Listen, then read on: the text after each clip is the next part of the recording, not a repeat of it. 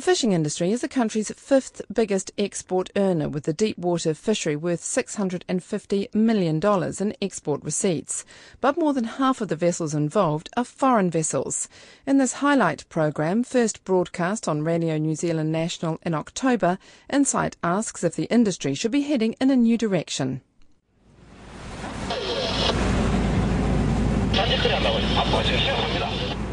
A Korean foreign charter vessel being contacted by the Royal New Zealand Navy during a deep-sea hoki fisheries survey in the exclusive economic zone. New Zealand has a world-class quota management system, but for more than three decades, more than half of the deep-sea catch has been netted by foreign charter vessels using foreign crews.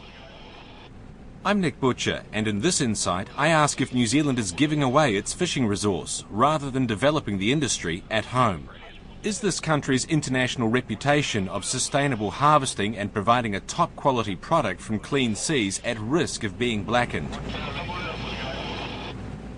Foreign vessels are chartered by some of the country's largest quota owners, Solander, Sealord, Sanford and Southeast Resources, along with Independent Fisheries, United Fisheries and Maruha Corporation. The bulk of the catch is put through initial processing of gutting and heading at sea. After that, a quarter of everything caught is sent to China for processing to make the fish ready for sale. Hearings are currently underway of submissions made to a ministerial investigation into the use of such vessels and how they operate. It was set up following allegations of some crew suffering physical, mental and sexual abuse and of appalling living conditions and slave labour pay rates. I worked eighteen until uh, twenty hours per day. And for I one month got three hundred New Zealand dollar. Without reason, officer will find excuse to whack my head and call me a dog. Crew members describing conditions aboard the Oyang seventy-five, which replaced the sunken Oyang seventy. Both these Korean ships were chartered by Southern Storm Fishing Limited. The entire crew abandoned the vessel in Lyttelton earlier this year, alleging they were beaten, abused and underpaid.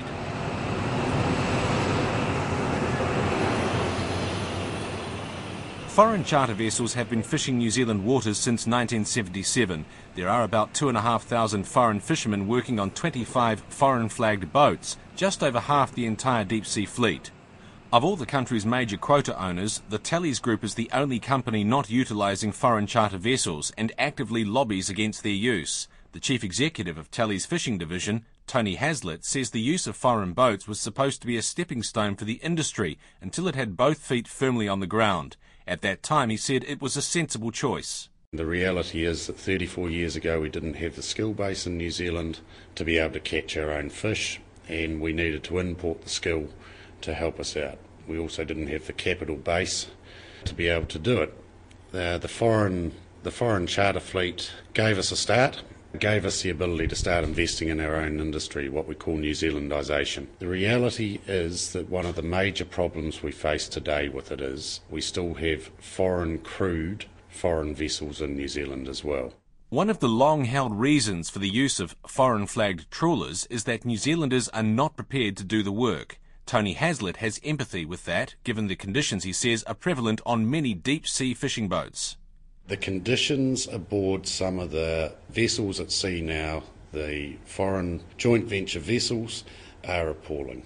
You will never, ever get a New Zealander to work on board them, and I wouldn't expect them to, because they are atrocious conditions, they are dirty, and a New Zealander just simply wouldn't work on those boats, let alone the, the pay scale.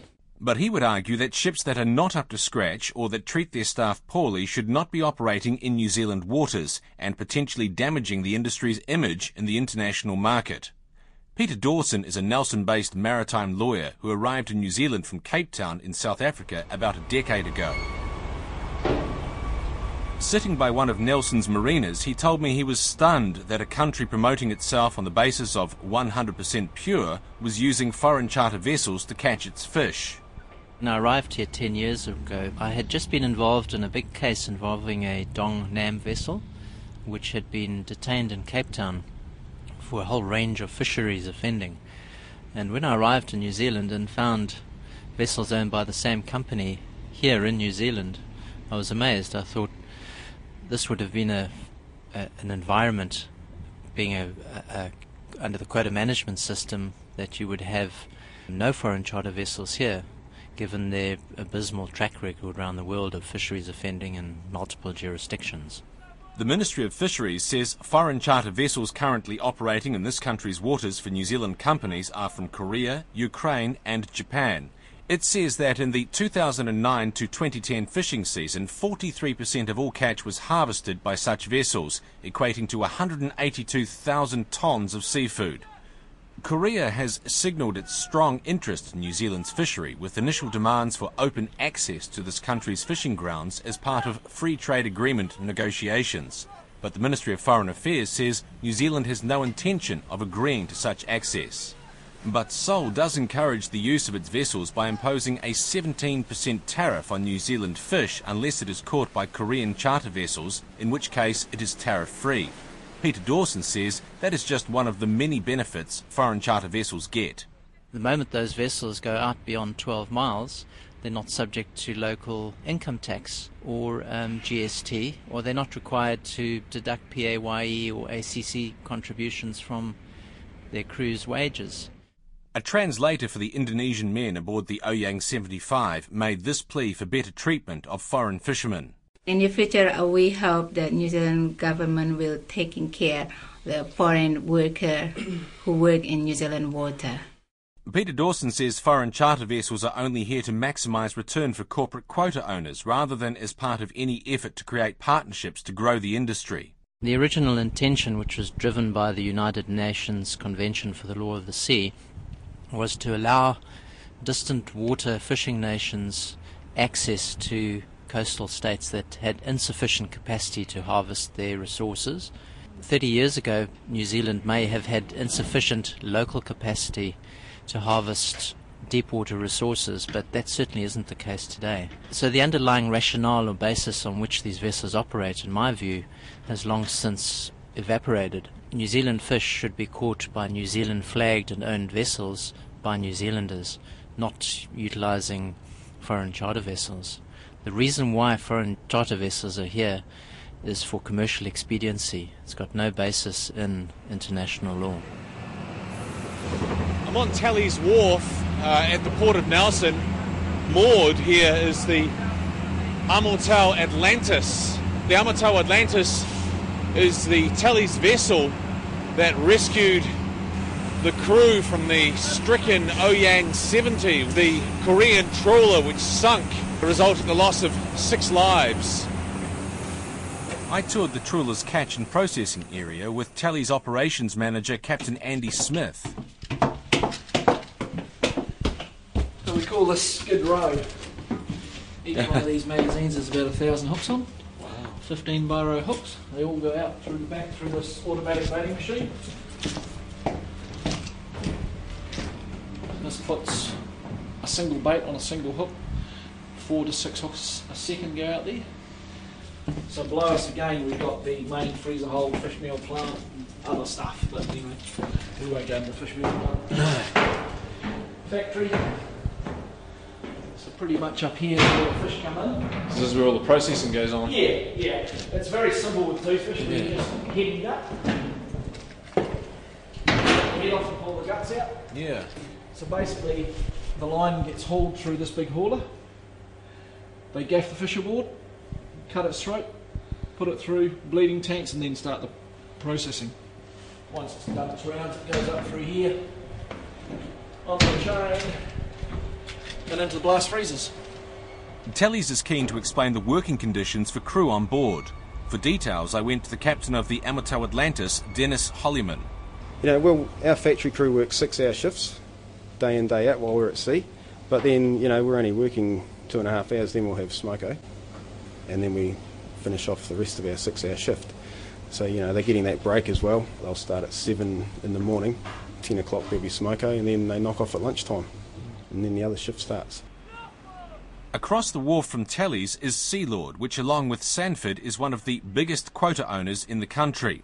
The general manager of Sealord's harvest operations, Colin Williams, says along with its four New Zealand trawlers, it has two joint venture longline vessels in partnership with Talley's.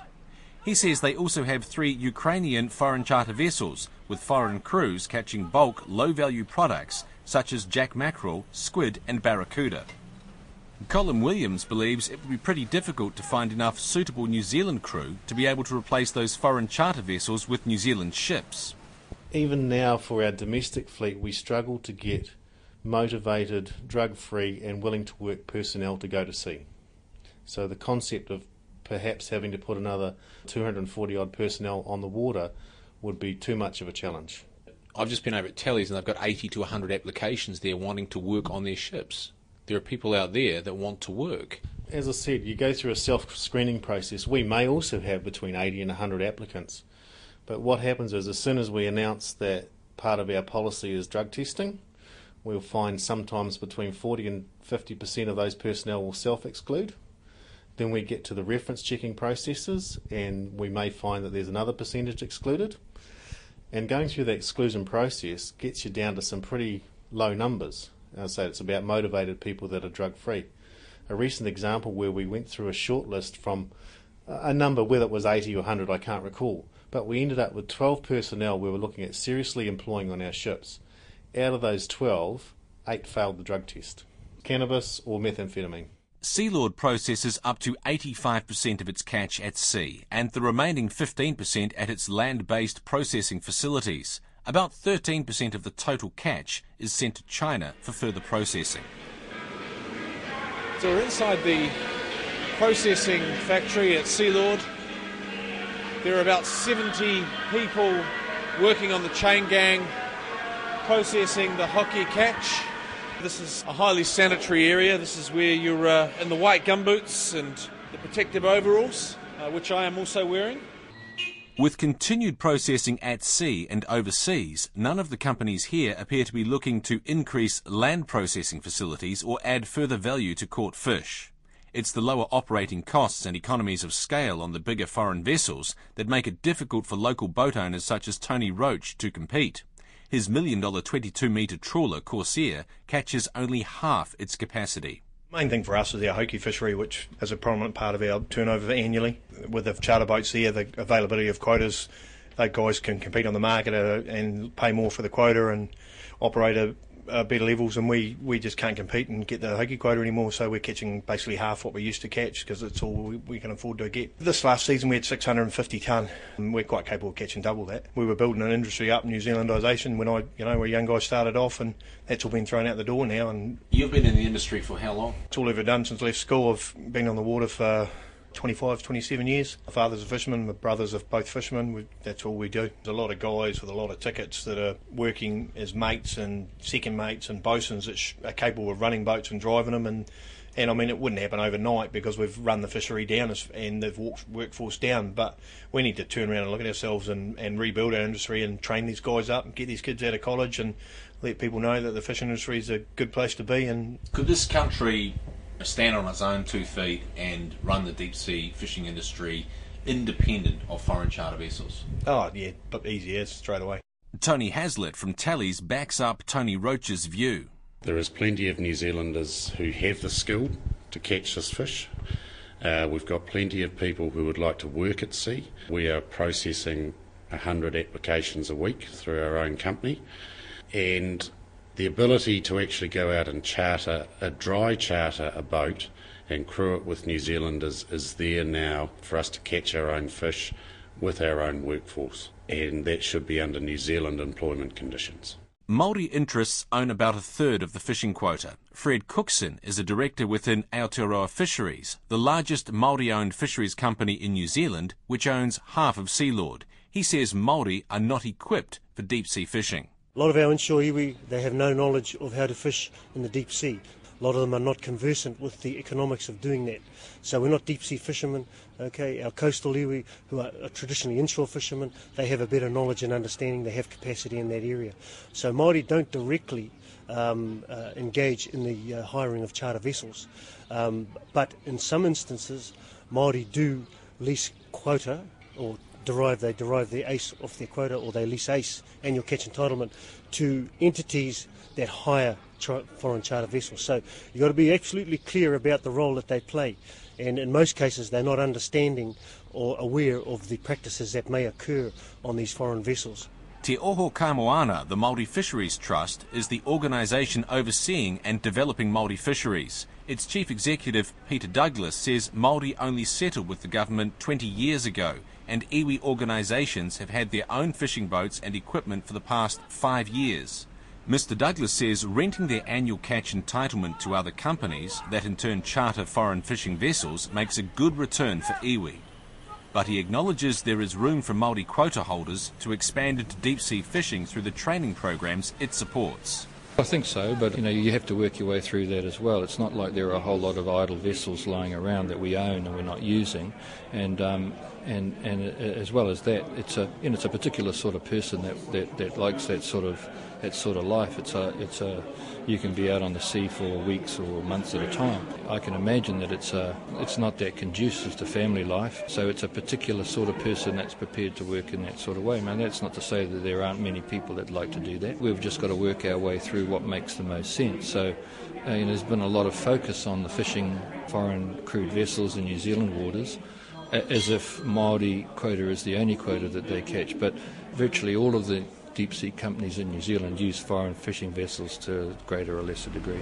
When asked if there was room to develop the industry and get involved in adding more value to deep-sea fish exports, Mister Douglas said it was not just an issue for iwi quota owners. We own about a third of the fisheries quotas in New Zealand, but is that the only part of the fishing quotas that are being caught by foreign vessels? That's not so. We're acutely aware of, and we also understand that lots of people in our community need work. Lots of people are, are hoping that the fishing assets will bring some employment to the communities that need that sort of thing. You know, we're party to those discussions, and we, we have been quite encouraging of things over these many years. But uh, the thing that bothers me is the way that everything centres on the Māori fishing assets, as though these are the only ones that are being caught by foreign crewed vessels. Out of all iwi, the South Island's Ngai Tahu tribe holds the most deep water and inshore quota. Its fish are caught by Talley's, United Fisheries, which utilises some foreign charter vessels, and O'Kane's Bay Longline, which is owned by a Ngai Tahu fisherman. The chief executive of Ngai Tahu Seafood, Brian Moriarty, says it plans to further grow Māori fisheries and released this statement. As much as we can, we are helping to develop Māori fisheries. We are mostly starting with crayfishing initiatives, but potentially as businesses build, it will be possible to move into the deep-sea area. Remember that our current deep-sea quota package wouldn't be sufficient to make an economic catch plan for a deep-sea trawler. While the ministerial inquiry is focusing on the use and operations of foreign vessels, others are highlighting questions over the quality of the product processed at sea and overseas. In two thousand nine, at the Seafood Industry Conference, the Prime Minister John Key, in his opening speech notes, said, "Increasingly, wealthy markets in Europe and North America are demanding seafood that they can be sure is harvested legally and sustainably.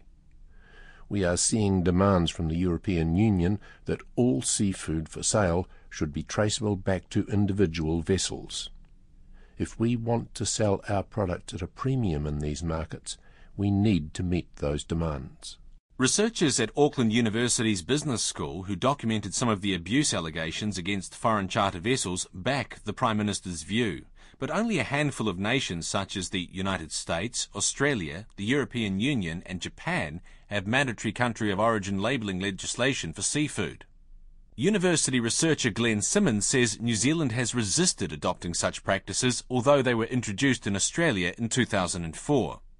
He says the food-related E. coli outbreak in Germany this year, which killed more than twenty people and infected thousands, should serve as a wake-up call to the New Zealand fishing industry. Study done some years ago where one of the uh, reasons for opposing country of origin labelling was that it would in, impose a cost on consumers of about sixty million.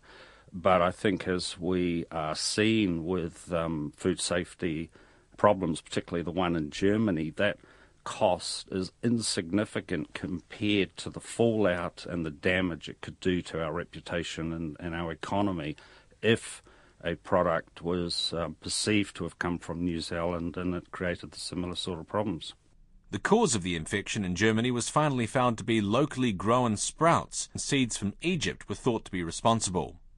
The Green Party has long campaigned for country of origin labelling. Its Oceans and Fisheries spokesperson Gareth Hughes says New Zealand should follow the example of Australia and introduce mandatory labelling. The producers and retailers are arguing against it in terms of cost. I think there's a small setup cost, but it's going to be cheap in the long run.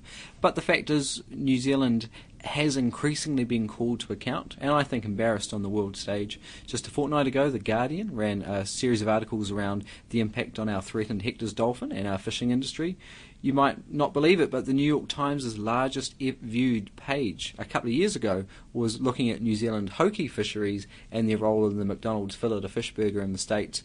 A whole range of international commentators are questioning our sustainability, and for a country that is marketing ourselves as one hundred percent pure, clean and green, having unsustainable fishing practices and having foreign charter vessels alleged to be conducting slave-like conditions and very poor employment conditions, it will damage our clean green brand.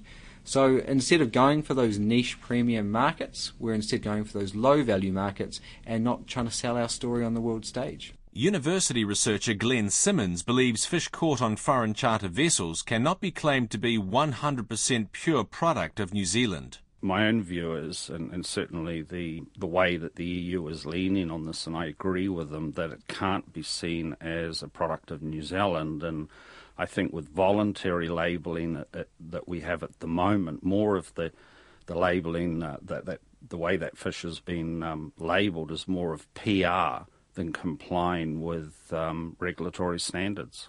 If the product is being processed in China cheaply, again, isn't this just a further example of maximising the profit and taking advantage of extremely cheap labour? Uh, absolutely. Studies are showing, and there was one very recent in New Zealand, that consumers are demanding improved country of origin labelling. By extension, that means in, improved trace, product traceability.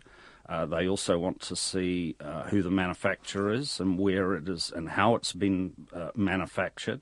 And I think if country of origin labelling was introduced into New Zealand now, it would certainly pose a, a number of problems for the way in which the seafood industry currently catches and processes their catch. Sealord's General Manager of Harvest Operations, Colin Williams, disagrees and firmly believes that product caught by foreign charter vessels is New Zealand produce. It leaves New Zealand as product of New Zealand, and it's processed to New Zealand standards, and the, the pack houses or the licensed premises for processing that fish are licensed by New Zealand Food Safety Authority. But essentially it's not caught by New Zealanders on a New Zealand vessel.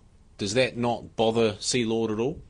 Well, to all intents and purposes, you know, you can view it that it is caught on a Sealord vessel, in that we've had these same chartered ships for in excess of ten years. The captains and the officers on those ships have, have New Zealand waters experience of greater than ten years. The same standards for health and safety, same standards for factory maintenance and, and cleanliness and, and accommodation are exactly the same as we run for, for the balance of our fleet. So from our perspective, we don't differentiate that they're different people or, or another class of persons. They are a valuable contributor to Sealord's business. While companies such as Sealord may maintain the same standards on their vessels, whether they are foreign charters or not, there are examples elsewhere of exploitation and shoddy poor practices. The Minister of Fisheries and Aquaculture, Phil Heatley, says he will treat recommendations from the inquiry panel investigating the use of foreign charter vessels very seriously. The argument thirty-five years ago was that we didn't have the New Zealand fishing fleet to catch the quota for New Zealand companies, so they needed to rely on foreign fishing fleets, which a number of companies still do. And those companies argue that they still need to, that they can't afford the thirty, forty million dollar boats to catch the fish. That argument clearly is being tested by the inquiry. We will be interested in the results, but we need to make it clear that the government's major concern is our international reputation as a good fisheries manager, as a country that operates with good labour laws, and that uh, maritime safety, uh, the safety of crews and the the safety of ships and and the way that they operate is all important to us. In his submission to the ministerial inquiry, maritime lawyer Peter Dawson is calling for New Zealand to take more control over the operations of foreign charter vessels rather than simply hiring them to catch the fish. I've suggested that firstly it be a requirement for any permitting, either for a vessel license or for an approval in principle to recruit crew, that the vessels be demise chartered into a New Zealand operator. By doing so, this requires the crew to be, for example, employed by a New Zealand company, and the full range of New Zealand employment law would then apply to the crew. It would bring them into compliance with the Maritime Transport Act and all of their regulations regarding the condition and the maintenance of the vessel. It would also allow the food safety and other authorities full jurisdiction over these vessels. So I'm not suggesting that ownership has to switch in the short term from the foreign operator to the local operator, but I would suggest that future operation should be conditional upon the vessel's bareboat chartering into New Zealand. Talley's already runs what is known as a demise charter operation, a foreign-owned vessel but with a one hundred percent New Zealand crew aboard. The Minister, Phil Heatley, says he is very keen to see and understand possible alternatives to how the deep-sea fishery could be run. The team are very keen to actually look at the numbers and look at the economics and see if uh, New Zealand is getting the best value out of the current system. Um, certainly, you know, thirty-five years ago, when there was no significant domestic fleet, the story was quite different to now, because the domestic fleet has built up over time. The question is, how far can it go? And that's a good question to ask, and one we're interested in. The inquiry's chair, Paul Swain, says the next stage of the inquiry will be to investigate the submissions on a practical level. Then, of course, we're going to be, you know, testing some of the ideas that have been brought forward. Uh, clearly, we, we will need to be talking to officials as well and testing out some of the options um, that might well have been suggested uh, from the submissions. Uh, we'll be working over summer, clearly, but um, we've given assurance to the, both Ministers of Labour and Fisheries that uh, we will have this report on time by the end of February next year. So it's going to be a busy time, but we're confident that we can deliver on time. The chairman of the inquiry panel investigating the use of foreign charter vessels, Paul Swain, ending that Insight programme by Nick Butcher.